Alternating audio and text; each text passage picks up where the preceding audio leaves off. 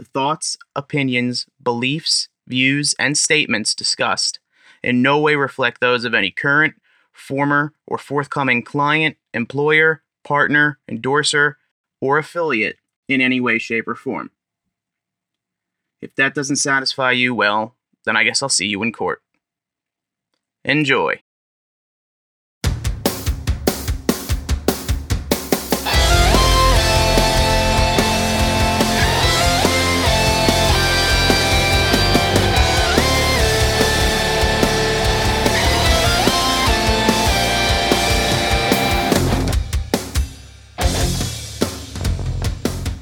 Excited for the SpaceX cryo test tonight? Cryo testing, yeah, the Starship 4. Yeah, that thing's going on tonight. Is it? Yeah, they're closing What the time? roads at like 9 p.m. till like, I think 6 a.m. What time? Uh, in Boca Chica time? Yeah, Boca Chica time. Oh, okay. Jeez. Yeah, I mean, so the what? The last two there was depressurization depressurization events for both last time, right? Well, I mean-. Well, no, the the one before it just well, it kind of just blew its top. This one sheared in half because they filled the wrong one. Like they did the wrong configuration of filling it, so this should really done from top to bottom, not bottom up. But then there's Ah. the fact that the gas inside the bottom one escaped faster than it could actually turn into gas because there's some liquid still in there, and they didn't they didn't pressurize it well enough, so it caused negative pressure. Like I told you last time, that thing just like just crumpled, like imploded. Crumpled. Right. Star Hopper seemed to go pretty. So I know there was some uh, there was hiccups with that, but it seemed to go on the more seamless side. Yeah, Uh, their hopper, yeah, of course. That thing did a 150 easy with just one engine, and that's one engine not at 100. So you so you can definitely see if you watch that video, you can definitely see that it's gonna be easy for the Starship when it starts going. yeah, with with the Raptors, the Raptor engines. Yeah, yeah, with the Raptor engines, that thing just it was like a piece of cake. It just went up, went over, and then down. Like it was Yeah, and, and and they use uh, RP one and what are they using for fuel for the Raptor? It's the same. there's no RP1. Raptor? So with the Raptors, is liquid oxygen and liquid methane. Okay. So it's a different. Let's just say methane has more was uh, hydrogen and oxygen in it. Okay, so it's is it more advantageous to RP one because I know RP one's pretty Oh much yeah, the it's definitely it's definitely more advantageous. It's also greener too. and it's more expensive probably. Well, they probably make it themselves. There's methane, natural gas. I'm saying, is it more expensive to produce? You think? Uh, no, not really. Oh, okay. Because most of the companies here in the United States and around the world, it, they generally use uh, natural gas, either for heating the house or maybe even your stove. It depends. I mean, there are different ratings for different gases inside the houses in commercial use. well, yeah. Well, SpaceX is chugging away. I mean, they just did what the Falcon Nine from Cape Canaveral what yesterday or day before. Yeah. and they put they put I think I read up to forty to sixty more Starlink sat small sats up. Yeah, they definitely did. They definitely put more up there. No, I know they put more. I just forgot the number. But I mean, uh, M- Musk said that it's going to be. Uh, Elon Musk said it's going to be. I think three months is going to be the private beta, and in six six months will be a, a public beta of some kind. Yeah, it's, it's, it's gonna be some odd amount. Yeah, I missed the flyover in Phoenix because I'm in, you know, obviously in locked up here in Jersey, but uh, they all saw it over there in Phoenix, so I have to miss it. What flyover? First, Oh, you mean saw Oh, Starlink. Yeah, okay. Mhm. I was like, wait, what flyover? The space shuttle's not flying anymore. Yeah. So it's it's been going. I don't know what's going on though, because uh, as far as speaking about Phoenix, I mean, um, like I don't know what's up with all of this. Uh, I keep hearing different stories.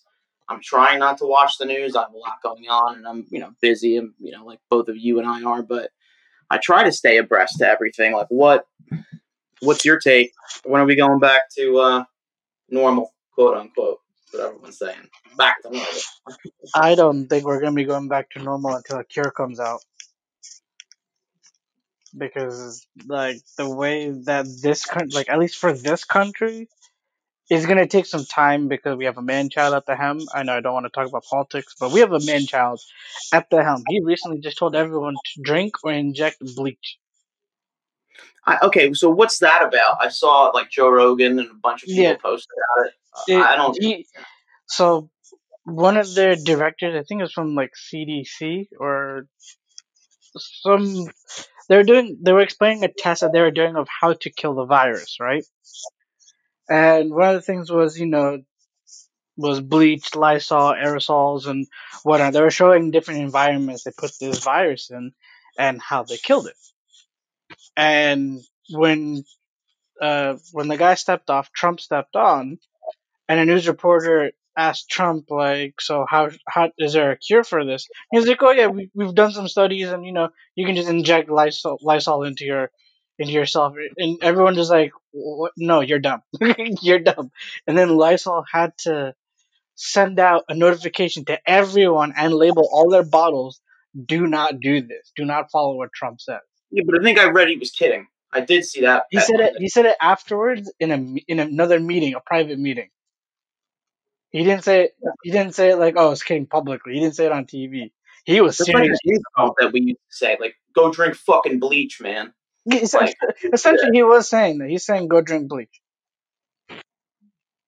Yeah, but then again, too, on the other side of the spectrum, it's like, who's like, "Oh man, Donald Trump medical advice," like, like Yeah, you know, he's- laugh.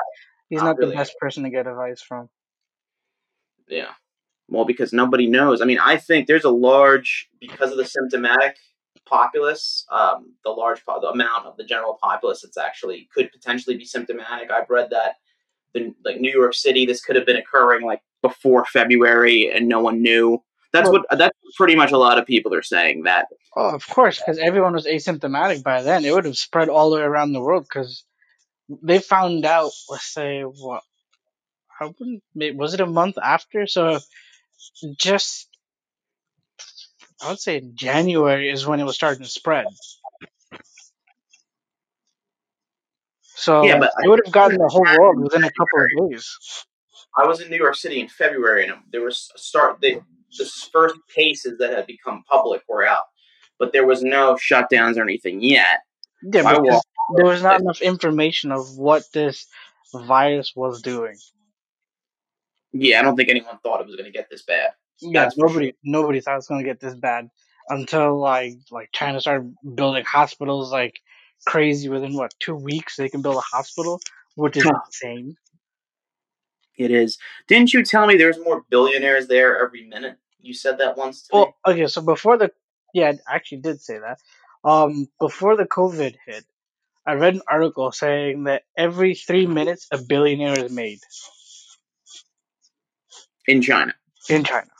That's ridiculous. That is beyond ridiculous. That sh- that shows you how rich China is, and not only that, if you look at how the U.S. is, right?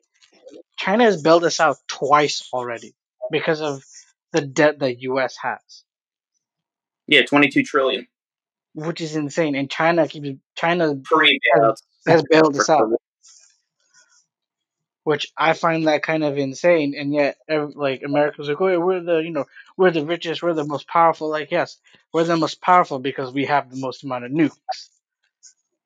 But if you look at it, we're also the country that's actually, I would say, considered as a third world country because you look at our infrastructure, then you go to Europe, and people here think that Europe is third is like third world infrastructure, but then you realize they're way beyond us than anything.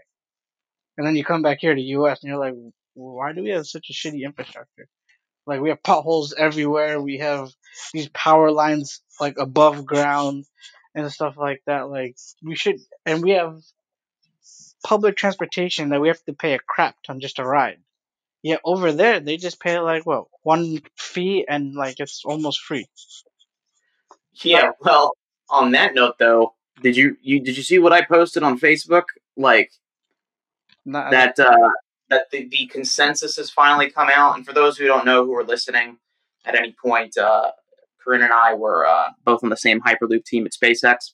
Um, the, the, the, the consensus is it's not going to be ready it's not going to even be viable or remotely possible until 2040. Which I know that we now I remember we all discussed that. I I mean I already knew that. I knew that the whole time, which is why it's been hilarious watching like these like the two other like the two companies um you know go around and, and talk about it. It's going to be 2020. We're going to have three lines in Dubai. It's like, dude, you guys are out of your like not out of your minds, but you're like scamming people. But whatever. Yeah, out of money. The only thing is that in Dubai, they can actually do it. They have the infrastructure, they have the money, and they can accomplish it. I mean, they have the tallest buildings in the world. So They can do that. They can create a hyperloop network, which they can.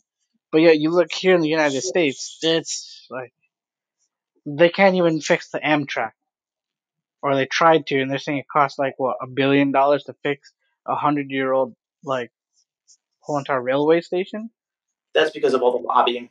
That's because of all the lobbying, and that's not going to change. That's why when uh, like the other Hyperloop initiative I was a part of, I'm like, look, I don't know if it's like that in Switzerland, but in America, like there's no like just the entire premise of Virgin Hyperloop One. I mean, yes, they have the best looking pod, and I guess they demonstrated that subscale. They sort of positioned it that it was full scale, but I know for a fact it's not.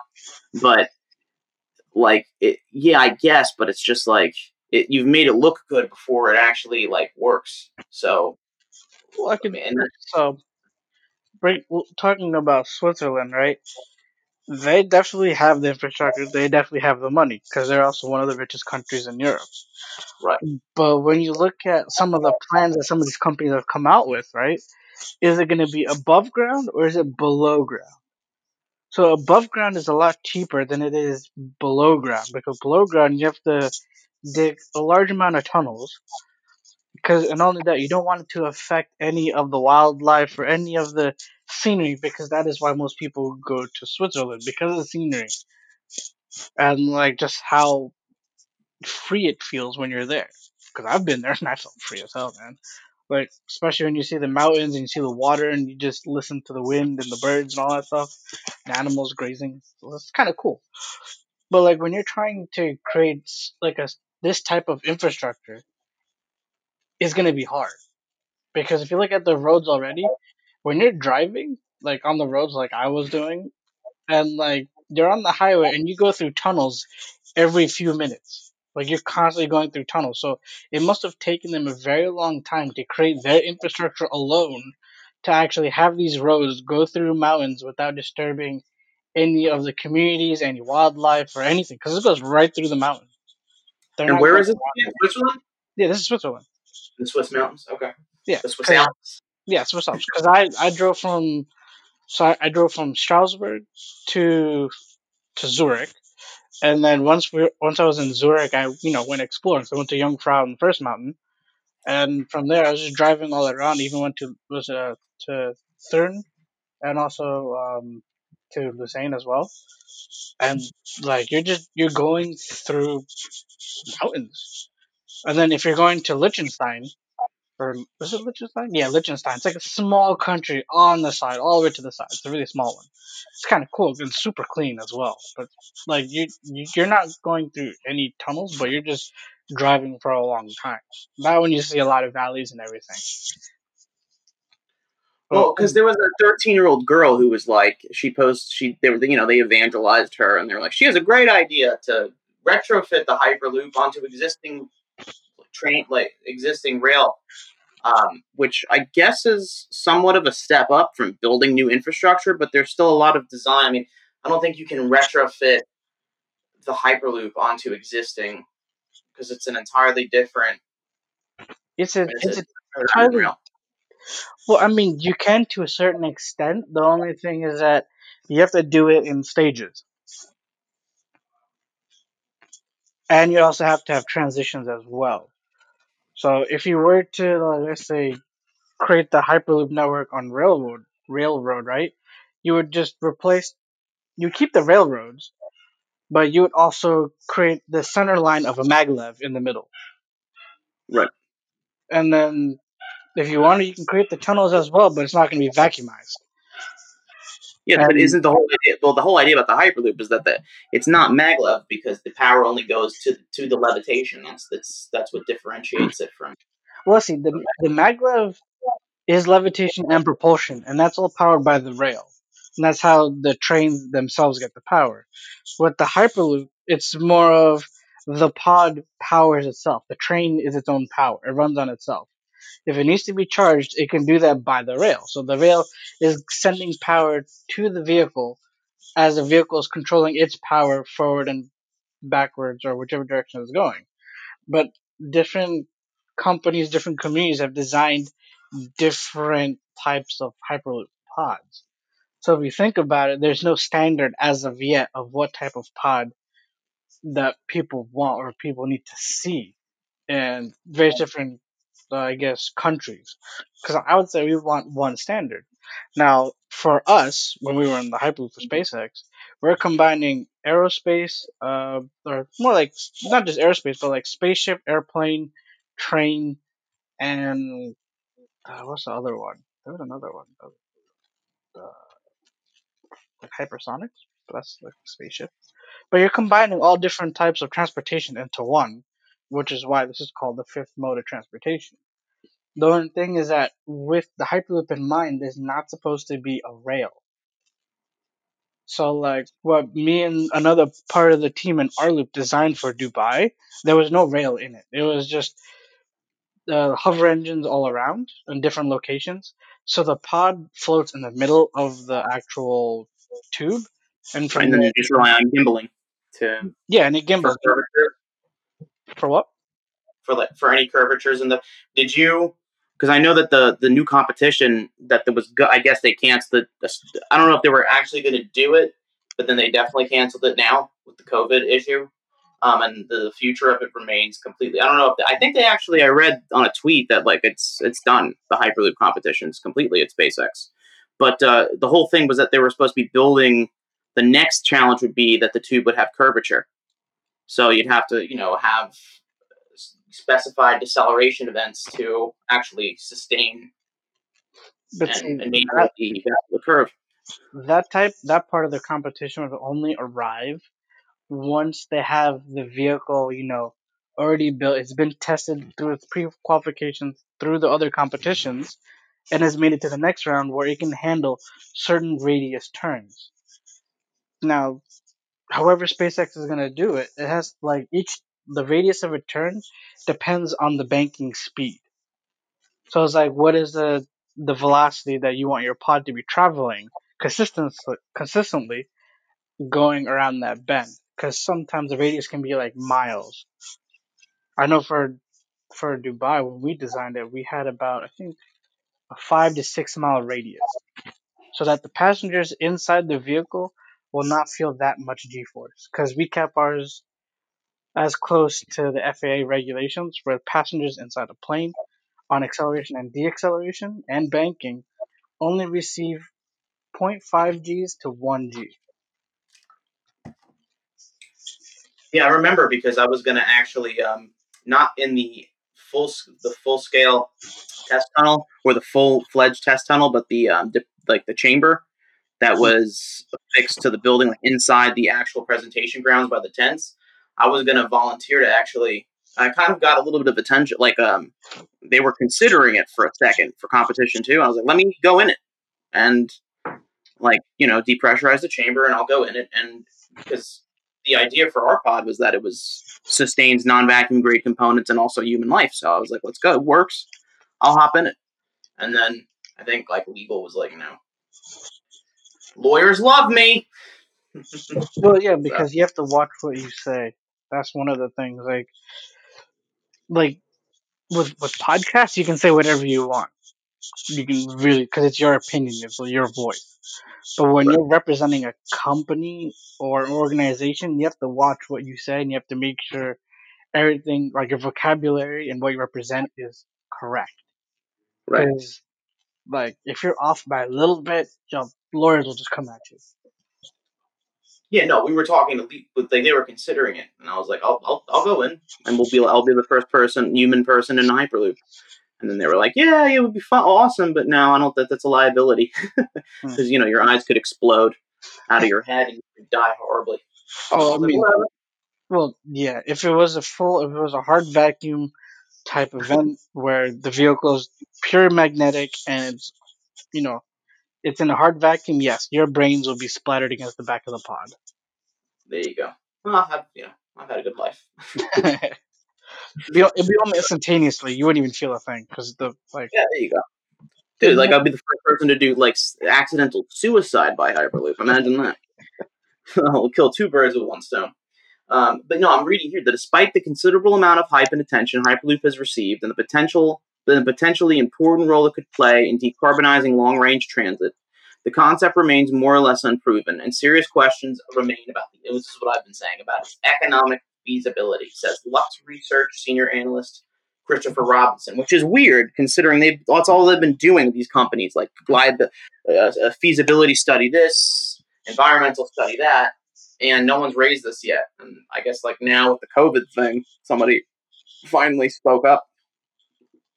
Well, when you when you think about it, they have all the feasibility study. Like, is this actually possible? Has universities done the studies? So when they're looking at it, they're they're looking at can a linear induction motor actually work, which is just a regular motor unraveled.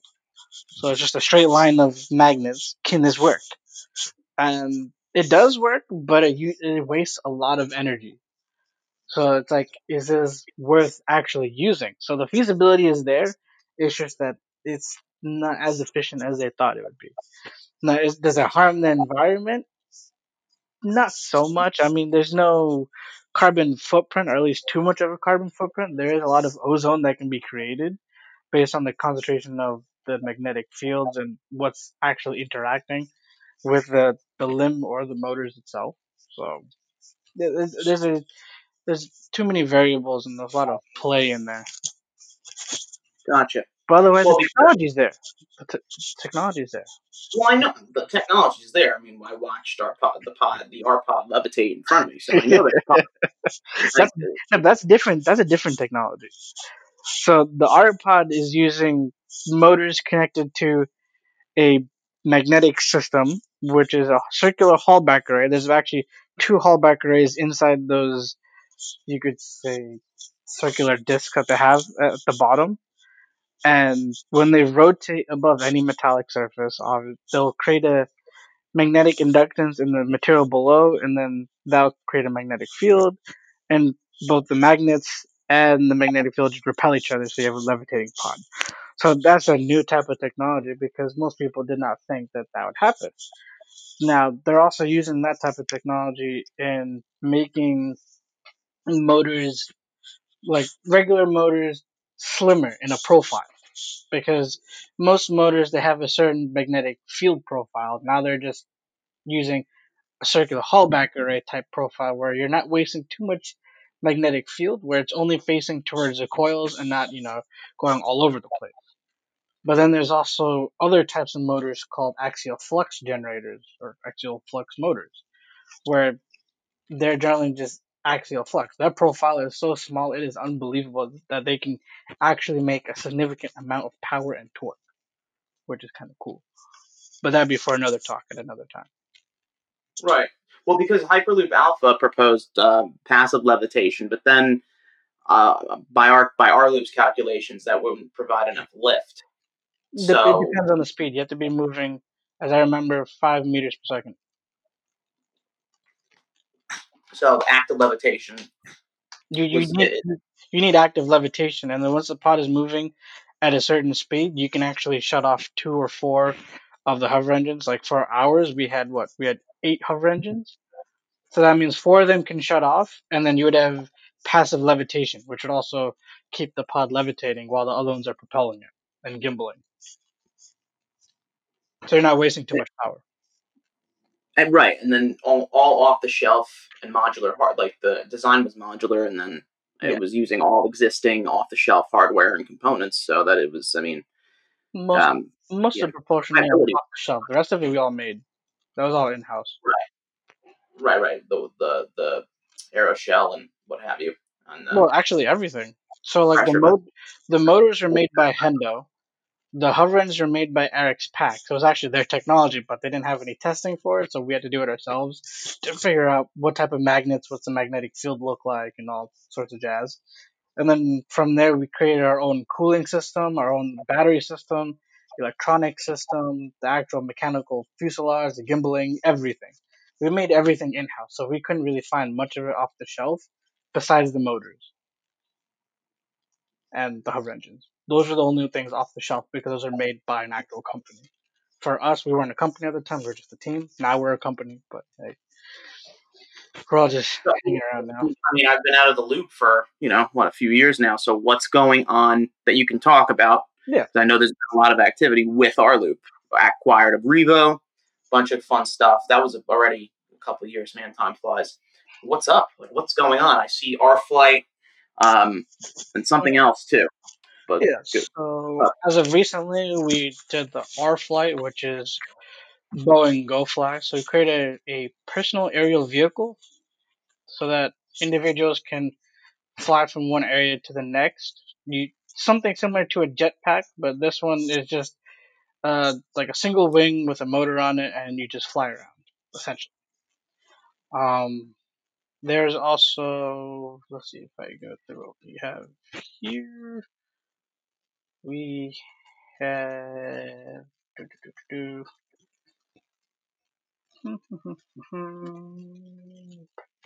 We have R Space, which is designing satellites, which has been on the low side because not many people, you know, they have the qualifications to do it. But there's a, there's a huge amount of interest, so that's a big that's a good thing. Um, That's good. We have we have our bridge, which is creating smart cities, or es- essentially smart facilities. So if you have a product and you want it to get developed or made, like a prototype, one time off, you'd put your designs, like anything you have, up to the website, which sends it to an administrator or the cloud, where it will be assessed, and based on your location, it will then send it to a nearby facility that is partnered with the with our bridge, and they'll be like, okay, we have the essential parts, materials to actually go ahead and make this product for you, and they will go ahead and make it, and they'll probably have it sent out to you within two days, depending on how aggressive or how easy this thing is to be made. So there's that. We also have our own blockchain. We also have our own cryptocurrency as well. Still doing that? That's cool. Um, as of recently, we we also Like created our, own coin? yeah we have our own coin as well. What's it called? It's called our coin. There's nothing new. It's it's called our coin. Um, And for those who don't know, R is short for Reddit because the team was actually found and initiated over a Reddit thread. yeah, how cool. Or We're found out for Reddit, but obviously, I'm not. I don't want to speculate too much on how much. Um, dude, they call it's so funny. I was watching. There's a bunch of uh, there's a whole series of like uh, Hyperloop naysaying videos, which I watched, which are super entertaining, and they they uh, they actually name rLoop, and even are like uh, the last place you look for anyone with intelligence, Reddit.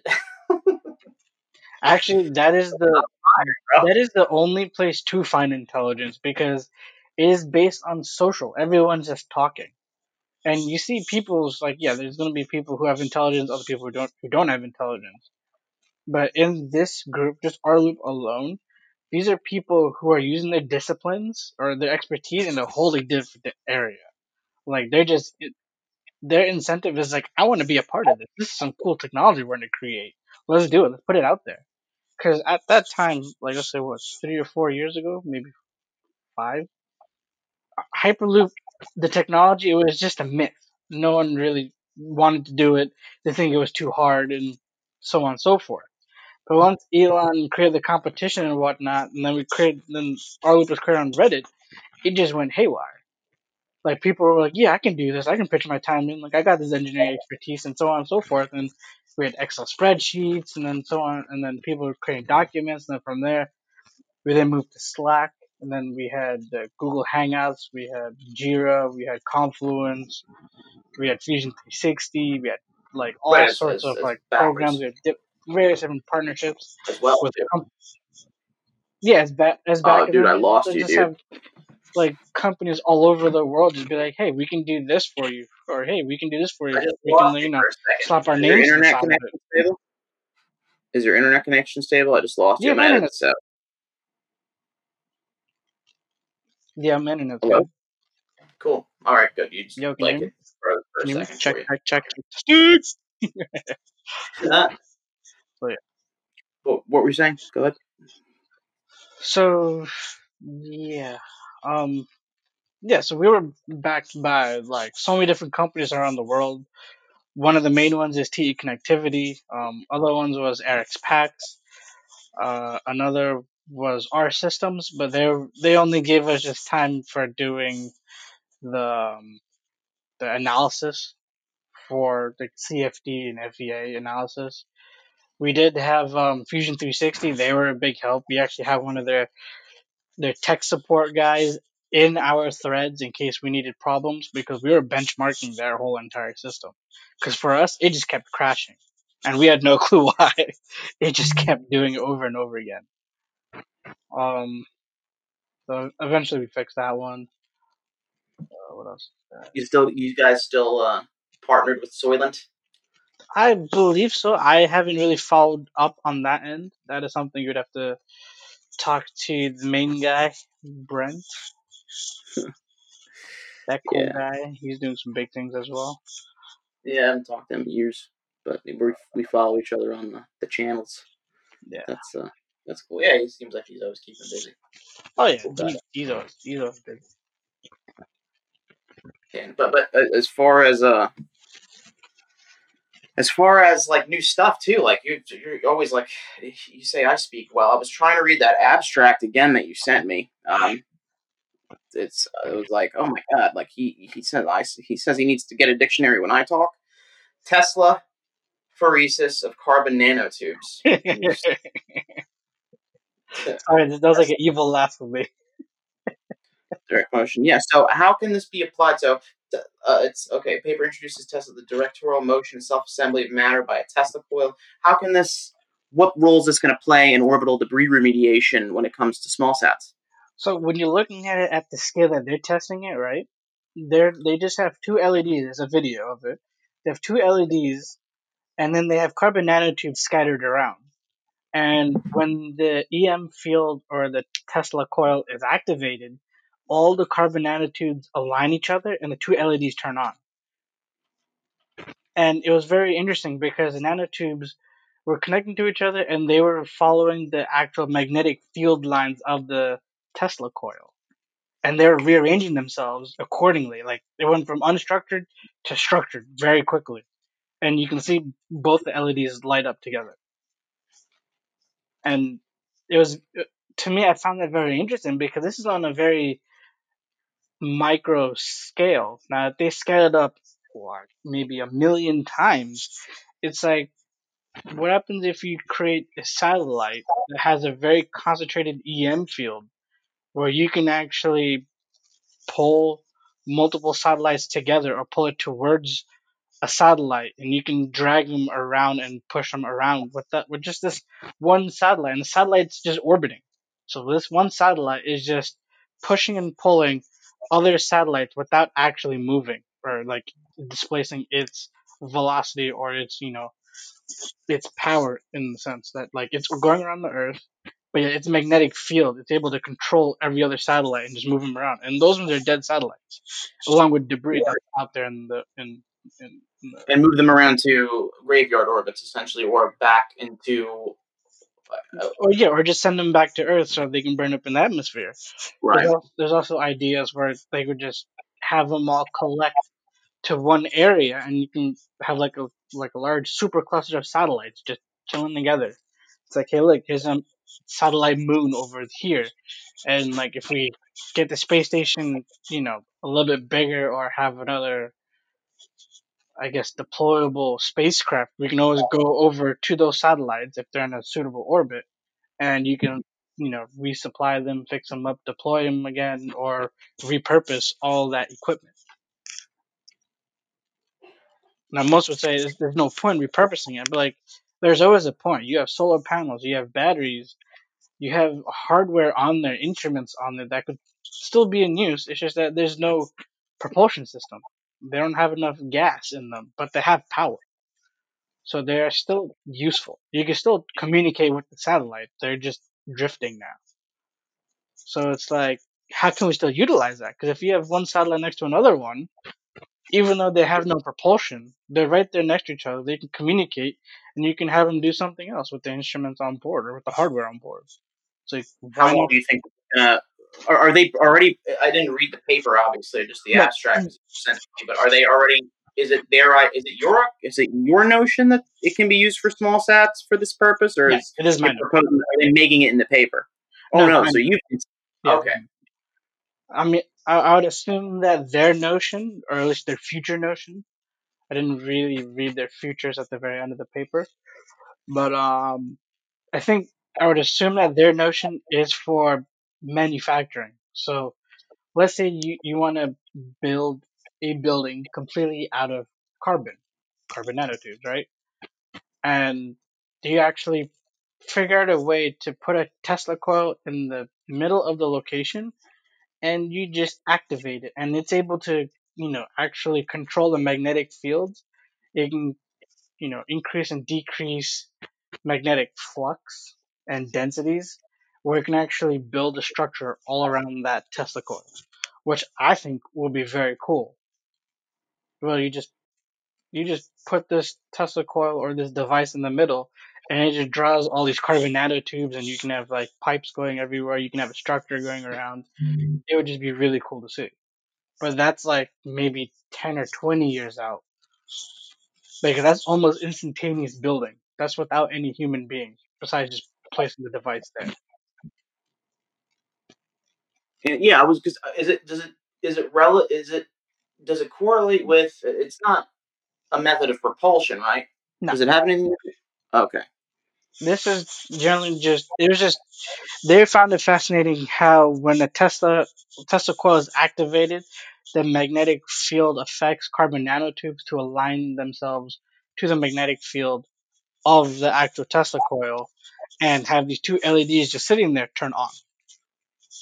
Because the nanotubes would connect to one and then connect to the other one, and all of a sudden they turn on. And they're sharing power between the two because the power is going from one LED to the other one via the carbon nanotubes. Now, without the carbon nanotubes, the LEDs would still turn on because of the magnetic field, but then in order for them to turn on, there would have to be a coil inside these LEDs.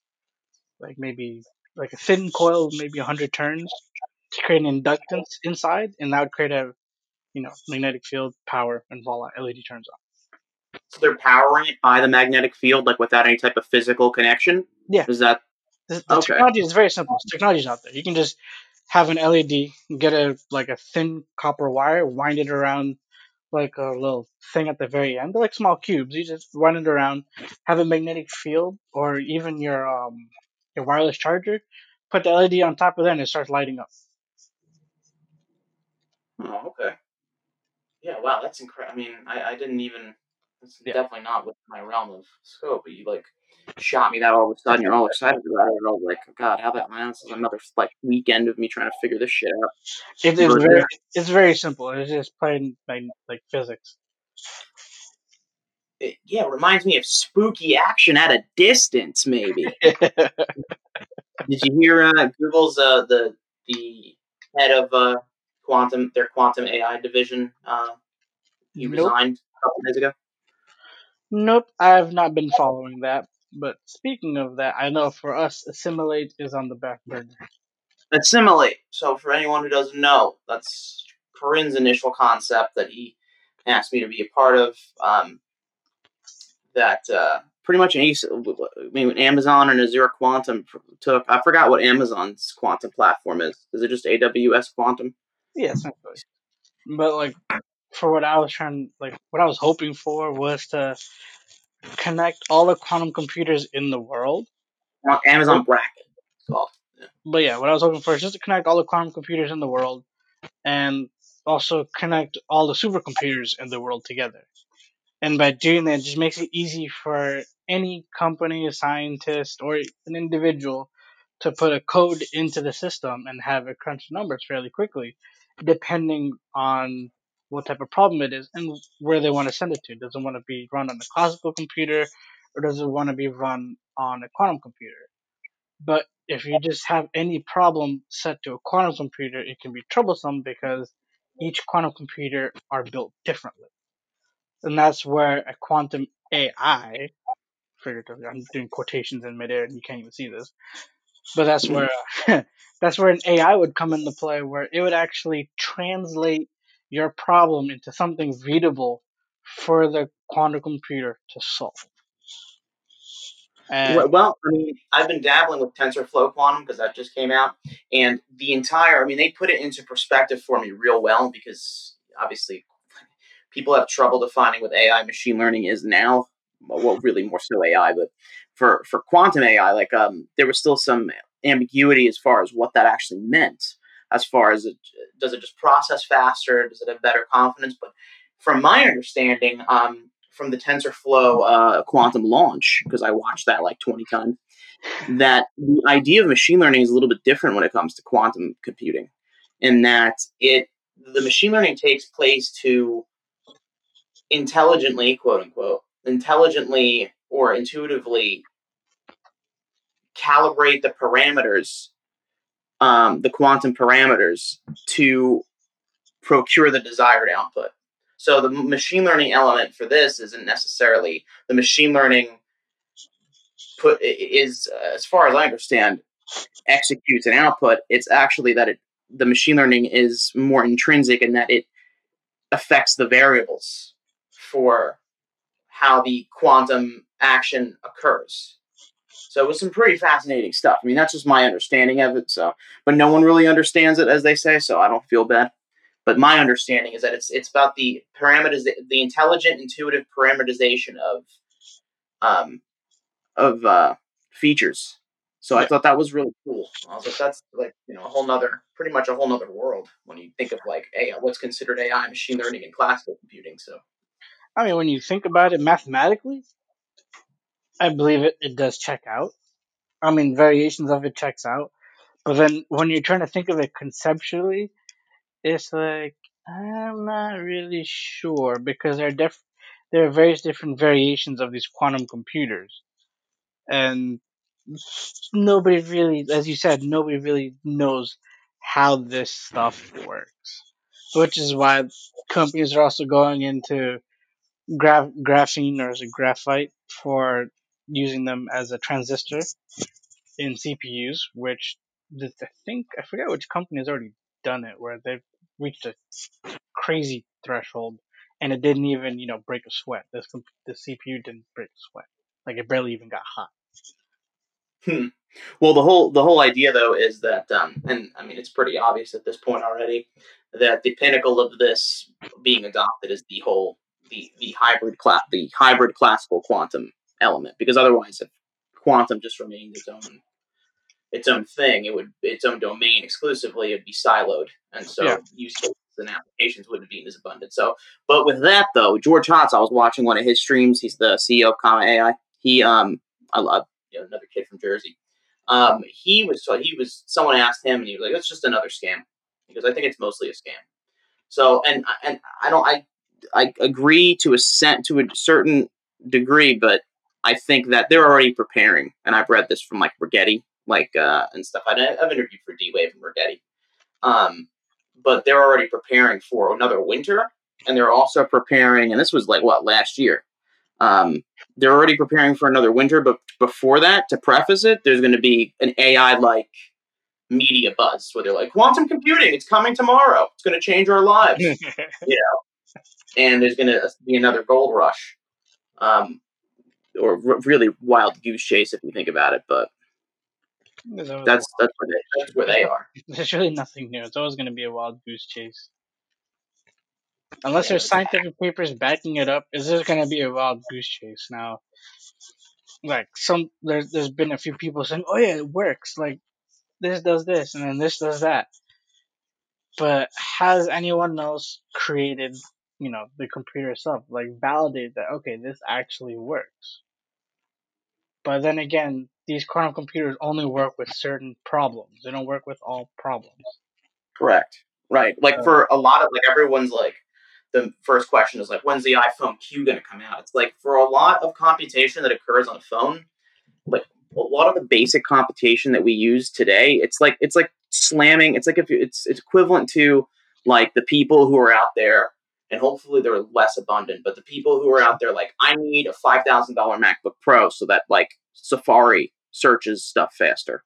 Like it doesn't work that way. Like people will spec out their computers and like it's like if the Just Google. software Just a Google. if the software yeah it's like if the, the software has to be specifically all of the like constituent elements of what's being processed like the software has to actually be written to in a certain way to a allocate all of that and then you're not even even if it was you're not even tapping into like a fraction of it. What do you need like 98 gigs of ram for like to surf the internet? You're at and check your email. So that's sort of where i think that's a low level layman uh, was way you can phrase the whole quantum like what will soon be the quantum hype. Because you know there's the whole it's going to crack all encryption. You know there, there- uh, you can i now being an ai myself i can now spot fear mongering and buzz and just like what's to And come. it's just so obvious what's happening. Google doing you know google announcing we found quantum supremacy and then ibm's like no you didn't. It's just gonna it's gonna be a fight between those two. yeah. Already Hmm. if that sort of stuff's going on that tomfoolery forget it And then they're and then they said they're, they're they're gonna break the cryptocurrency and be like, that's not gonna happen because if you have a quantum computer start calculating cryptocurrency, you make it insanely hard for it to calculate and for everyone else to calculate or to mine it. Like it, it would just it would just be really hard. Like the computer would just be like, okay, yeah, I can do this with no sweat. It does it, you know, it does really fast the first time, but then once it gets to like a certain point, it's gonna take longer and longer and longer.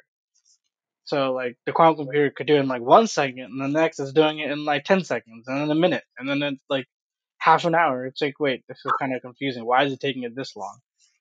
Well, it's funny because someone was already like, like someone. There's all these articles like quantum crypto- cryptography is going to be unhackable, and then someone was like, quantum cryptography has already been hacked and broken. It's like, it's just the same. That's the same circle. It's like we don't even know what it is yet. And I saw somebody on Bloomberg on TV like, investors are getting ready for quantum computing. It's like, see, and that's what that's what's going to really start the the the the that's what's going to perk the eyebrows of all the fraudsters, and then we're going to have legitimate science and legitimate tech uh, obfuscated and bottlenecked potentially by these people who are going to capitalize it. And there's people who know, and I won't name any names, but I'm dealing with one of them now since whatever, okay, who can run a scam for many, many years. So, uh, you know, I, I've seen some, I've seen some stuff where, I mean, if you know how to do it, you can really conceal a lot. I mean, Theranos is exhibit A, and that's like not even like some fluff, like, you know, conversational AI thing. It was like medical. Like I, I would never have the gumption or balls to fake that because of all the regulation and all of the legalities of it and all the all, uh, people I thought did due diligence. So when I read about Theranos and Elizabeth Holmes, I just can't imagine like that just must have been an absolutely awesome sociopath that she literally snowed all of these people who weren't like just chumps who like fell into their money. These were like people at M like Stanford and like people who I would imagine would be like, let me check to see if any of this is real. wow, she really got to all of them. I haven't really read up on They paid like two billion dollars, and they had no product. That's like it's it's it's horrific and awesome at the same time. Like I don't know whether to like get a Theranos shirt on eBay or I like mean, I mean, like, what? I know the company went under, but it's like, what did? Are they suing the company or are they suing her? Oh, dude, she's in. Oh, you kidding me, dude? Their Twitter, like, while she was on the news, like when it all came out, like people were still tweeting from the company Twitter, like, like fake links and stuff. I'm like, they were like gonna deny this, and like, they're she's still denying it. Like, she's like in court, and I think she's actually gained. She gained. I read she gained some type of ground. Which like she went in and her and her lawyers were like she stiffed us. Like she's even fucking over her own lawyers and she's still showing up like smiling, not a care in the world, latte in her hand. I'm like, Jesus Christ, like it's incredible. Like you, like she can't pay her lawyers, and then she's like, she she hooked up with some heir to I think a hotel heir, if I'm not mistaken. So on top of being like a pariah and like a known corporate fraudster, like she got like an heir, like she the guy she's with now for several years is an heir to, like that's inc- insane. This woman must be like some type of because she looks like bizarre. So it's like it can't be that. I mean, I But- was gonna say, Eros, maybe you should date her. She sounds like your type. Yeah, man, just crazy. That's- that's- Just crazy. Straight up crazy. That is your type. You like crazy. oh man, if I, I can't have them be crazy, but then some type of like mastermind, because then That's a huge plot twist right there. yeah, no, because then like you know I'll get myself into a hole I can't talk shit out of or something. With that, I mean, uh, especially that's the kind of person who, if they wanted to commit murder, they probably could at at scale and get away with it. Because like she's still denying it. It's it's incredible. And like when you read, like I watched the two documentaries, it's insane. Because just anything medical, like if she would, they said if she would have just had like a novelty tech company, like a social media site or something benign, she probably would have gotten away with it a lot longer if if not completely got away with it for forever and made a successful exit. But because it was the medical field, because it was something in the healthcare space and medical, that is affecting and potentially putting people at risk. Or not potentially, like actually. Like they were testing people and like, it, I just, I, they're all the stories, I can't even uh, think of them off the top of my head, but like they were just doing some crazy shit. And there are a lot of parallels between her company and a company I'm dealing with now, Mhm. um, where it comes to nonsensicality, like uh, revolving door, um, no tech. You know, it was just a bunch of like, and this is another parallel with what you know. I'm not going to name it, but what I'm dealing with now with the company is that they, uh, they, it's just a bunch of thrown together open source and legacy software packaged with like their brand. That's all it is. So what she was doing was they were just using regular blood tests. So, you know, that was beyond misleading. It was uh, negligent. What was the purpose of that company anyway? They were supposed to be able, from one drop of blood, to mm-hmm. assess. And I think now in Israel, there's a company that actually pulled this off somehow. But so, like, this isn't my space, but uh, this. Okay, let me see. Breakthrough breakthrough technology company with claims of having devised blood tests that needed only very small amounts of blood and could be performed very rapidly using small automated devices. So, like, basically, you can be your own LabCorp. Um, so, from one one drop of blood, you can assess a multitude of information about your physiology, your health, and like your all of your you know just it's like you're doing your own blood work but at home and for cheaply and instantly and none of it it wasn't even that it was like it wasn't even like sort of working. It was it was it was a vapor it was not even vaporware it was fairy dust. It like never was gonna work. Like not even close. So it's pretty crazy. Like she had like fucking joe biden there and stuff. Like all these people taking pictures there. She was on the cover of forbes. I believe it was forbes. Uh, the next steve jobs they were calling her. It was it's insane. If you you should watch the movies wild She was, she was the what next thirty under thirty, or she already had that. I'm sure she was she was going through all that stuff.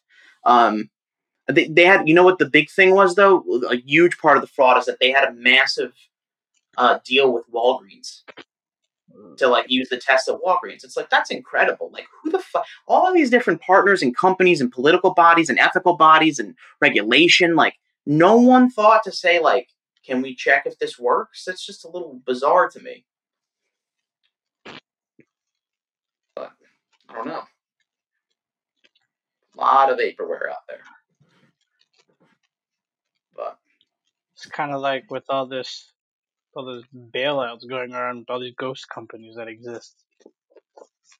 like what? What do you mean, ghost companies? Like with the the government with the PPP, the Paycheck Protective Plan. I believe that's what it's called. Like within Yeah. a couple days, it's already like dried up because the government gave money to the banks, and the banks gave the money to companies, not to the people. They gave it to the companies. Well, yeah. I mean, that goes without saying.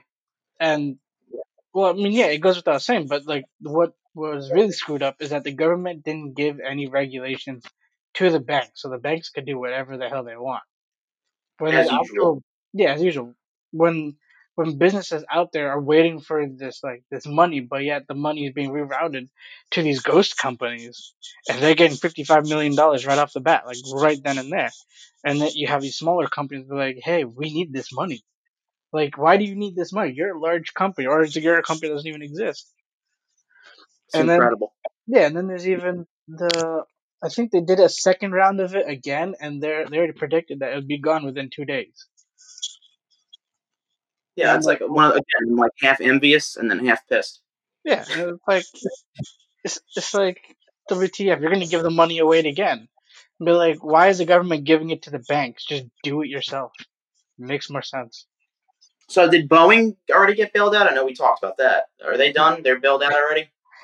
Are they bailed out back in debt? Your I collapse. believe they were trying to be bailed out. I don't know if they are bailed out, but like they was already going downhill with all their screw ups anyway before the COVID. So I don't know. I can't really. Another good, another good George Hotz quote, George Hot's quotes because I've been putting having his uh streams in the background, like I mentioned. But he said we should just open source Boeing and not bail them out. Just open source it and re, re uh, revisit and redefine and completely would- rebuild the aviation industry as in America. I wouldn't really open source it. I would just let it crash and burn, or have another company just buy it, just like that. Because Like, people need, people need jobs. People need to get paid. Well, yeah, absolutely, but but So like if you but- if you open source it, nobody can get paid because it's open source. So Right, but thing is, is like they they had so many layoffs, and but the thing is, is like they've already okay, they got okay, they need bailed out, they need bailouts because of supposedly 151. As far as last I looked, 151 uh, canceled orders of the 747 Max. yeah, because Um, it just kept breaking apart failing. Yeah, it's like I don't think it has to do with COVID. I think that people didn't want like the passengers to die. Well, it's it's not just that the the planes were not reliable anymore when too many of those planes or that version of the plane kept falling apart or it crashed. So that's not very good. That's not a very reliable plane that companies want when it's compromising the safety of the passengers. Then you look on the other side where the the Boeing space sector was also being was also screwing up. And they got Yeah, that's even further. Yes. Yeah, they got delayed even further. So their stocks just dropped. Not just because of the, the commercial side of the airliner, but also because they screwed up in the space sector as well. And then all of a sudden, to add on to it, you have COVID, and COVID just obliterates them. Yeah. Well, I, like I told you, I had, have friends in Florida who who work there, and they were like, "Yeah, dude, they want us." This was like last year. They're like, "They want us to go slow. They want us. They they want like th- their ways of doing the old aerospace way, the old like pre SpaceX and Virgin Galactic and all that, and pre like new space race. Um, they I, I don't understand such a pivotal and paramount element to our daily lives, and they run so haphazardly and just nonsensical. It doesn't make any sense. That's kind of like um, the place that I previously worked. Too much red tape and hoops I had to jump through. Ahem. they do the same thing, or they just don't care about the instruments that are there in the facility, and it's like, why I need to do my project, and you're giving me an instrument that's already broken.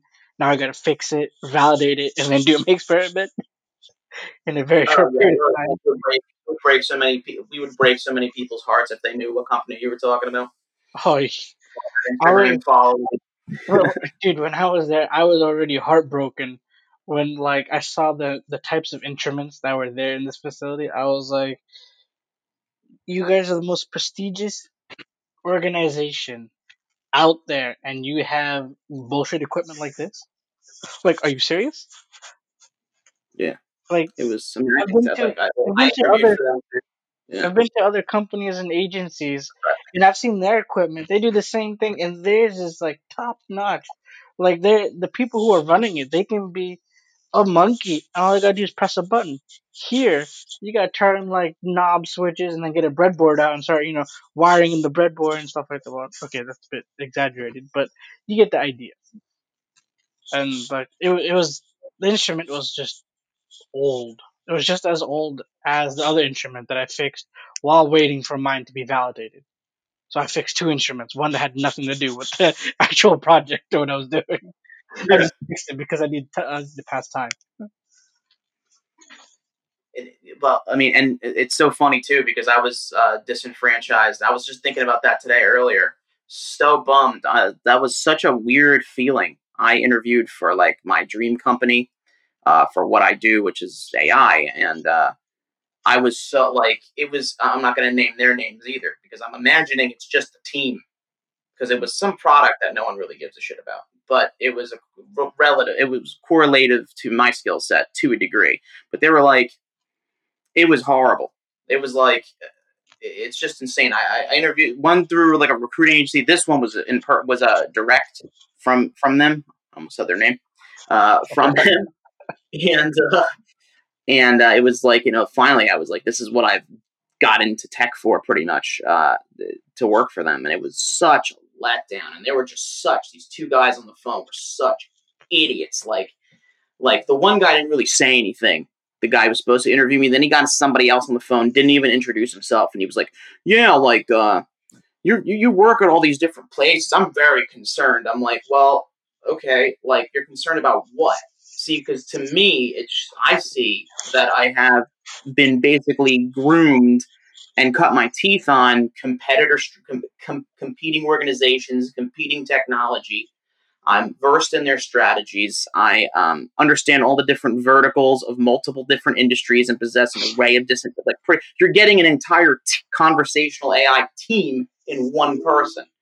but you know, it was just it was it was ridiculous. I was so but that bothered me for a little bit. I was just like, I can't believe that because I heard that it's, the company's not the same as as uh, when its founder passed away hint, hint. Yeah. I guess like pretty much gives it away. But I couldn't believe like the culture there. And then the one recruiter, this was for a separate job before that, was like, I think you're going to intimidate them. I'm like, at this company, that's a problem. If I'm going to intimidate people at this company, because this is like my Graceland. So like, that's pretty incredible. I feel like in- intimidation is what they need. They need people like us. Like, yeah, we're intimidating in the interview, but like that just means that you should hire us because we have the competency level to get the shit done. And not only yeah. that, we can work individually, self starters, or we can work on a team. We don't mind either. It's just that we take pride in our work and we like to make quality work. That's another thing that they couldn't swallow. I was I said that same thing. I said, and I say this all the time because it's true. I've been to the energies of any team or initiative that I'm currently working in. It just makes sense to do that. Why would I come in if I'm a contractor consultant, say we're doing things my way? Then if, if the organization that has been around for decades does it one way, like that's not a that's not going to be possible, and it just doesn't make any sense. So when you say something like that, like I operate autonomously just as well as in a team player, uh, as a team player and working with the team, they're like that can't be. It's like yes, it can. Like Absolutely. It's just that when I work autonomously, I'm going to run circles around the rest of your team.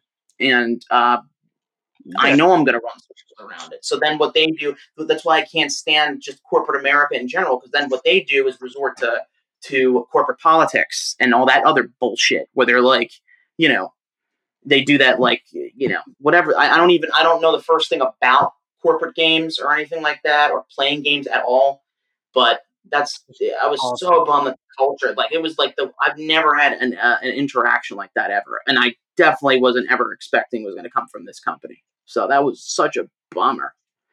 So I mean, even my dreams to work at a certain company. Once I got to the company, I was bummed.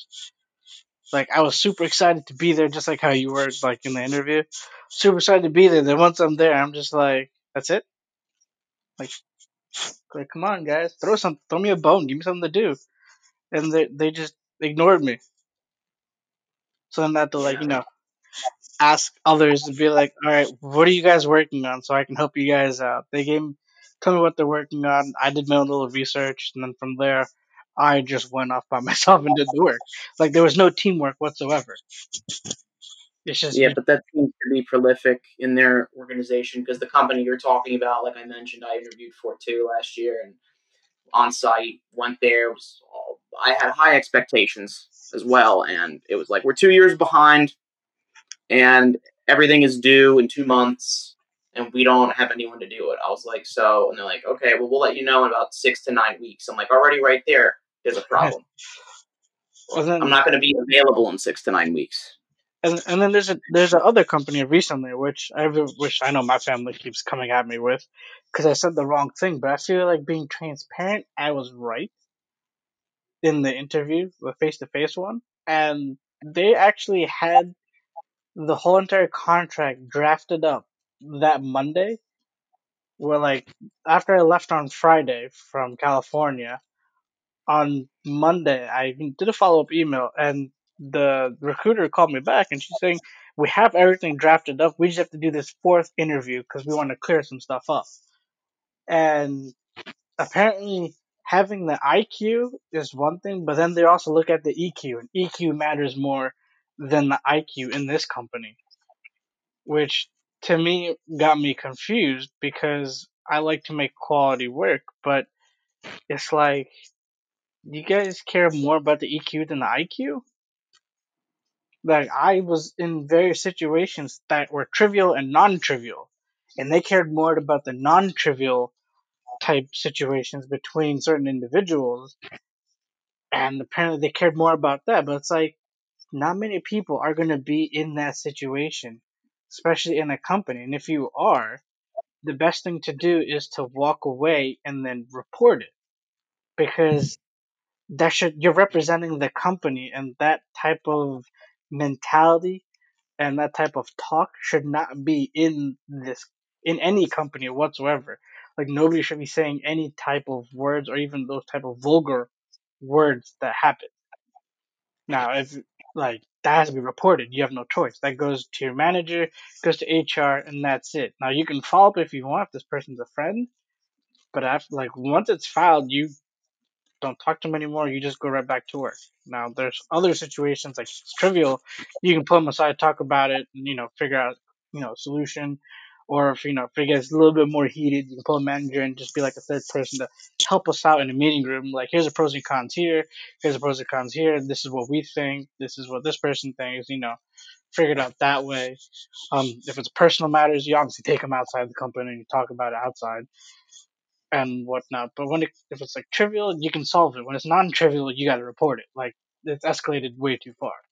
And this one company that I was interviewing with, I made it really far into the company, and at the very end, they decided no.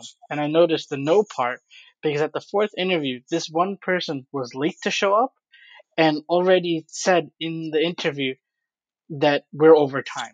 Now, once that person is late, then Yeah, that's a red flag time. for me. Yeah, That would it's- irritate.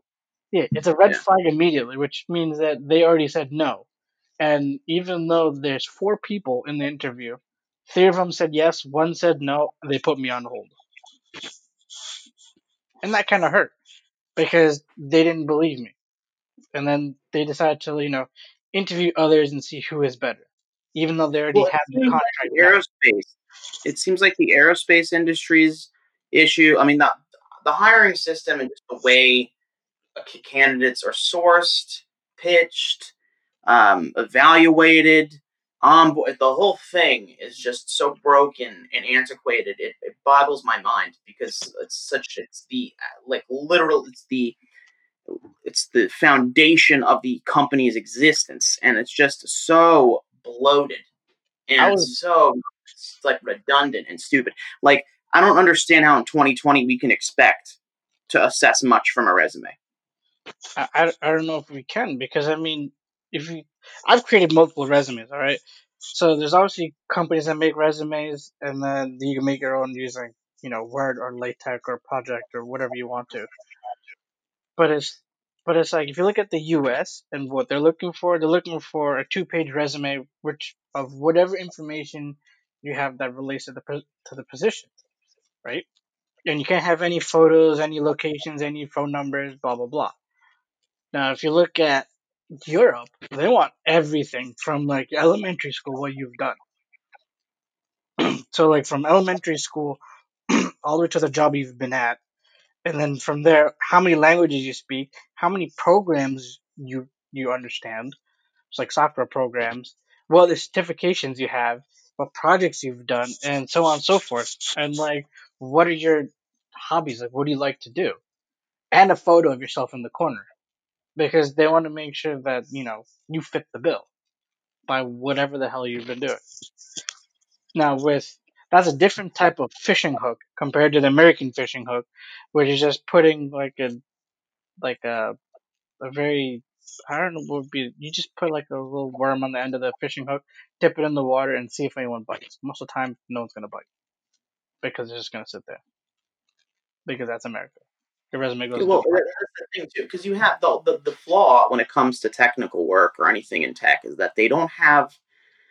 Uh, and I understand in some cases, especially emerging tech, like you can't, but you should still task hiring managers, recruiters, anybody involved in the hiring and decision making realm when it comes to like new employees, they need to be somewhat versed. If I can download the fundamentals of thermodynamics, electrical dynamics, uh, fluid dynamics for the Hyperloop competition, so I could speak on it, and then also you know produce documentation and keep up a Confluence, whatever I was doing. I don't understand how we can't just have like everyone loves all these bullshit meetings all day. So like I don't understand we can't just get everybody together and say, look, we're hiring people for technology X. We're hiring people for machine learning. Watch these like two minute YouTube videos that explain it on a lay- layman level, understand it, and then at least you can be informed. These these folks like, how would you like? They're just keyword matching, and then you're missing out on so much because you're missing out, or you're hiring the wrong person. I've seen it go both ways. Dude, So For me, what I'd do is that I would take on everyone and I'd give them all the same problem, like a certain problem which I solved myself on a sheet of paper, and just be like, solve this. You have a couple days, and give it back to me, right? Now, if your answer is correct or if your answer is wrong, you'll still make it to the interview, but you're going to explain your thought process so Correct. that I can follow along on how you solve this problem. It's kind of like in high school where like you have the problem and then you just write the answer and you still get but your answer is right but they mark you off wrong and you ask why is because well you didn't show your work. So for me, I want to see you show your work. I want to see your competency level. I want to see can you do the work even though you get it wrong. Can you work and get it right again? Like I will assist you, follow you through. Like do you know this method. Do you know how to do this method? And whatnot, and so on and so forth, because it tells me like how much you need to be trained in this in this field, in this type of thing. Like if you're let's say if you're an intern, obviously there's there's much leeway, but if you're like an entry level, a little bit less, if you're junior or senior, I'm expecting you to do the problem flawlessly. But like when it comes down to it, it's like this is just me assessing do you have what it takes to be in this position? And then there's also like kind of like how Tesla and SpaceX do their interviews. Like they'll just grill you on this one thing, and that one thing you have to know how that what you've written there and know the nitty grits of it because you know someone has done the position if they failed and they struggled with it. Because when they struggle with it, you know they actually did the work because they they they looked at all the options on how to solve the problem. And that's what they're looking for. People who go to the very bottom and solve the problem. If they can't do that, then you're kind of screwed. They'll walk you out the door. Right. Well, that's that's how it should be. And it's like, yeah, like we were saying at SpaceX, and like uh, again to bring them up because I'm, you know, fanboy. I'm, a, I'm hardcore, dude. I'm a fanboy too. I'm a huge fanboy. No, a fanboy of George Hotz from No, I'm, AI. fanboy. I'm just a fanboy of space. Oh, fanboy of space. Well, we're obviously we're both both that, but like, but he said something really interesting, and then I was talking to my friend Mike Piacentini, who's a mastering engineer um, at Sony, and he was like, we did. He's the first podcast episode, and then he he he said the same thing, and we were talking about that.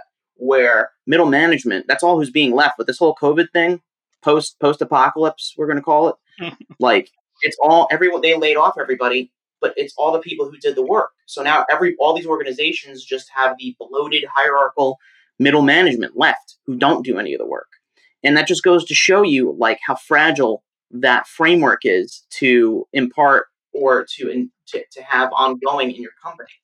Because middle management is really essentially unnecessary. And the remote element of what's going on, I've read articles about this too and seen a lot of posts. This is just shining a giant spotlight on that people can be self managing, people can be accountable for their time, and people can produce actionable work um, without having to have direct su- supervisors and uh, like layers and layers of management.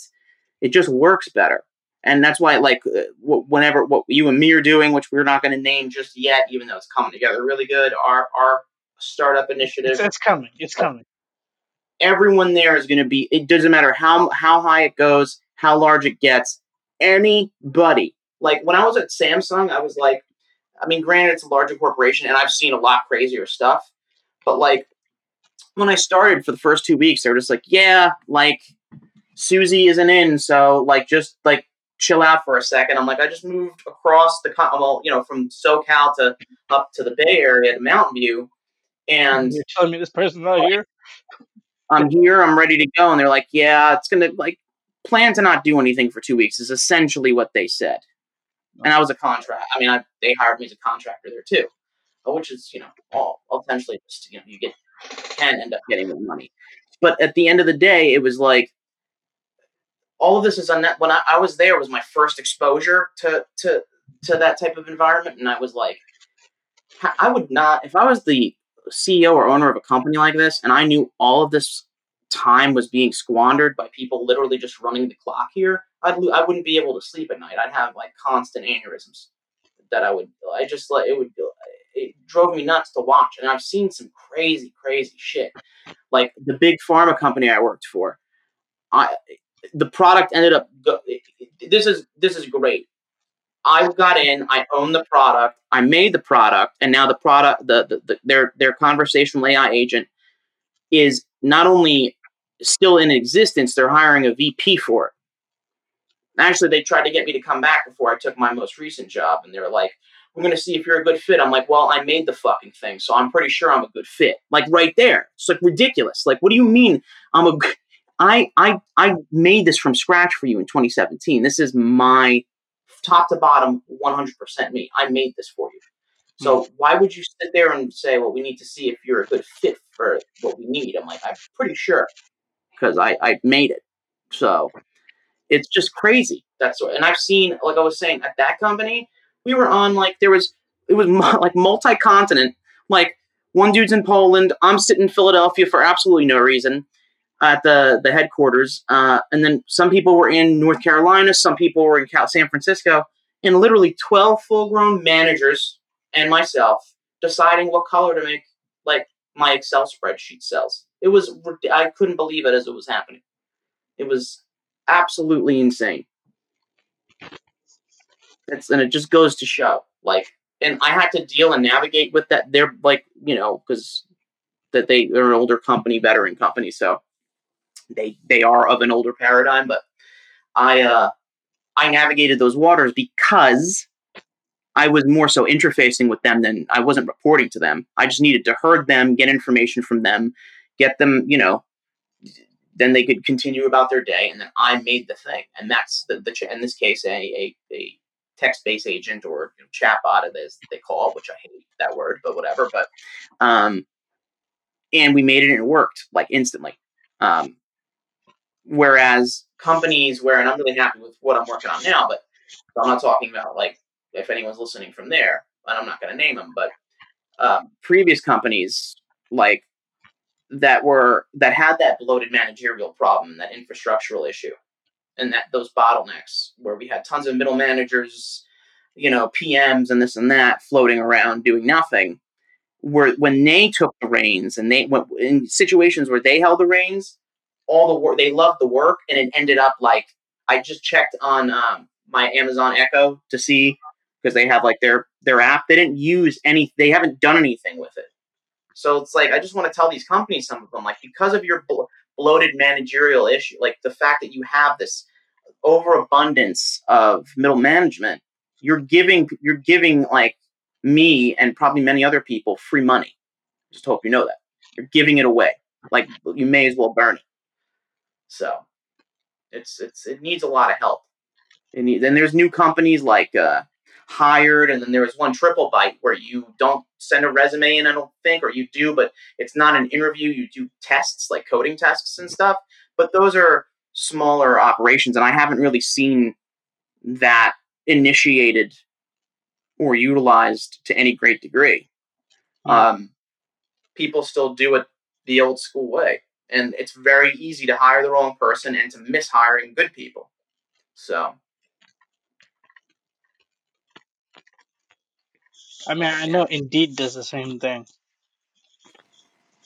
we mean Like after, so after you apply for a position, mm, like the um, if the hiring manager has opted for it, they will have you do a test assessment to see how well your knowledge is. And oh, there's just that. So it's like oh, a yeah, it's like a 15 minute test and then so on and so forth. And it can be a wide range from things from like Excel to like mechanical engineering to software, all sorts of stuff. Now, Excel, I'm not very good at. I can tell you that the bat. So, and many companies I applied for that told me to do Excel, I was like, crap. Um, with the Excel spreadsheets. yeah, Excel spreadsheets. Well, it's made by it's made by Microsoft, so it's like if you learn how to do it well, you're learning how to do something unintuitively and ridiculously. Yeah. So There's that. And then if you look at Word. LinkedIn, LinkedIn has the same thing, but you get badges for it. So like when you apply to like companies and whatnot, the like when they see your resume when you apply, it's like, oh, you have this type of badge. Be like, okay, cool. But then when you actually Google, do these badges do anything? Recruiters don't even look at it. They don't even care. So where are like- these badges at? it's in LinkedIn. You can do the test. Oh, the LinkedIn badges. Yeah, it's all it's all on LinkedIn. Because I was like, will this help me, you know, be advantageous in getting hired in companies? And then when you like do your research about it, it doesn't do shit.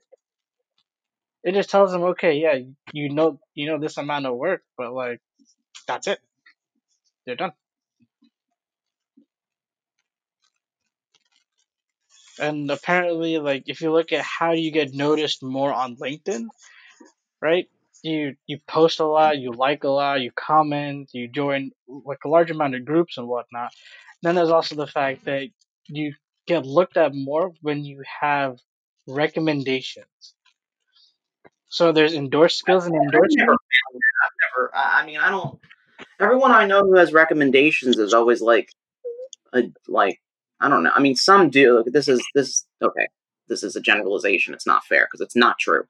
There's some really good people I know that have like a lot of recommendations, but when it comes to certain like people that I'm looking up, it's always like, you know, I don't know. It just seems like it doesn't match. They're they're they're they're thinner in skills and uh, apparent value from you know my perspective and from like the uh, like an external perspective as opposed to those who i guess don't pay attention as much to to reviews or uh what do you what are they called again Recommendations. reviews recommendations yeah i've never heard that i mean i've heard all sorts of shit from recruiters i've never heard anyone say you don't have enough recommendations and I have at this no. point had to have talked to like hundreds of thousands The, the recruiters are not the ones that saying it. Like you can do your own research about like how to get noticed more. And when you apply to positions, and then the recruiter looks at your application, then they look at your your profile, right? And they see how many people have actually recommended you. So like you know, it validates that you do good work, you work well in whatever situation and whatnot, and you have good feedback from people. They're gonna most likely click on like hire, select you to be hired than others. And oh that, that weighs more than just having skills and endorsements and having a wide range of people in your connections or being in the groups because these recruiters they look at that. They want to know can this person work well in our company and can they do the work well. So it's Oh, So it's like- maybe. So, I given recommendations. No one's, uh, to my knowledge, looked to see. Never heard that they matter to anybody on any level of the hiring chain. But well, yeah, they're not. you experience, I mean, maybe in aerospace. Yeah, probably in aerospace or like at least in engineering, they're definitely gonna have the recommendations there. Because I mean, I'm looking at like I'm looking at my LinkedIn right now. Like I have all these positions and whatnot. I have okay, so I have one cert like one certification. Okay, that's cool. I have a bunch of volunteering services. I have the crap ton of skills and endorsements. I have a lot of accomplishments. I have what four four publications. Um, there's four organizations I've been. I have five awards. Speak three languages, plus the like my one that I speak at home, but I don't have that on LinkedIn, so that's four. Um, yeah. So there's like there's so many different things that I have here, but yet I look for the recommendations or and whatnot, and I don't have any.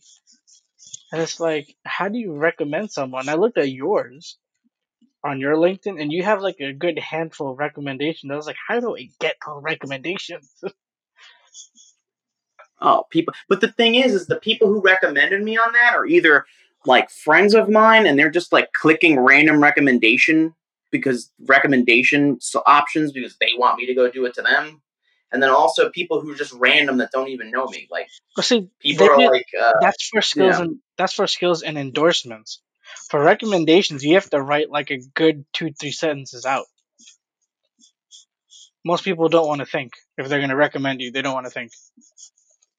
That's where they'll do skills and endorsements. That's they you're click. talking about recommendations, or you talk like what you talking about the written? Like I worked with Kuren, he's awesome. Uh, you know, blah blah blah. Are you talking about where someone endorses you No, the okay. So skill? on LinkedIn, the skills and endorsements are just clicks. Right. But for a recommendation, you actually have to write a thought out thing, which most I don't people have a few. Rec- oh, I recommended people. They're not recommending me because they asked me to. They asked me to recommend them. Those aren't my recommendations. Like to me, I wrote them because I was asked to. So you see the whole, the Yeah, whole. The Here it says you've given you've given to, but yet no one's given it to you. But it's like I don't have the option in my LinkedIn at all. So for everyone listening, definitely get your recommendations in. People like to look at that. Well, I made the podcast uh, hosting thing too, and uh, this is a very interesting world. It's like it's. I didn't realize. I mean, I realized it existed, obviously, but I didn't realize. I mean, the that it weighs a the, lot. uh, the the the industry itself was like it uh, like it's like there's like 20 different places to host your podcast all these obviously different places to consume them apple podcast google play uh rss feeds to consider it was like whoa so uh it's definitely a great learning experience so this is i'm just doing this quarantine with my the quarantine edition of these with this remote setup but then oh man am i gonna go ham. Once i settle somewhere where when this all lifts if it lifts oh i'm gonna get some some i'm going back into my my my going digging back into my roots and i'm gonna grab some good gear. I already like um, like i need a like a blue robbie like i, I like all like flashy like cool like high end audio like like especially if it's like discontinued and like has lights on it as stupid as that sounds but like the blue robbie mic pre and like oh i'm so stoked because i'm not a big uh I'm, I'm stoked on USB mics for everybody because it made like hard like quality microphone um, and DSP tech accessible to everybody. That's cool. I'm not slamming it, but as far as being the audiophile, I am not uh, by the quality of this pod, this podcast episode or the last one by any stretch, but um, I am an audiophile.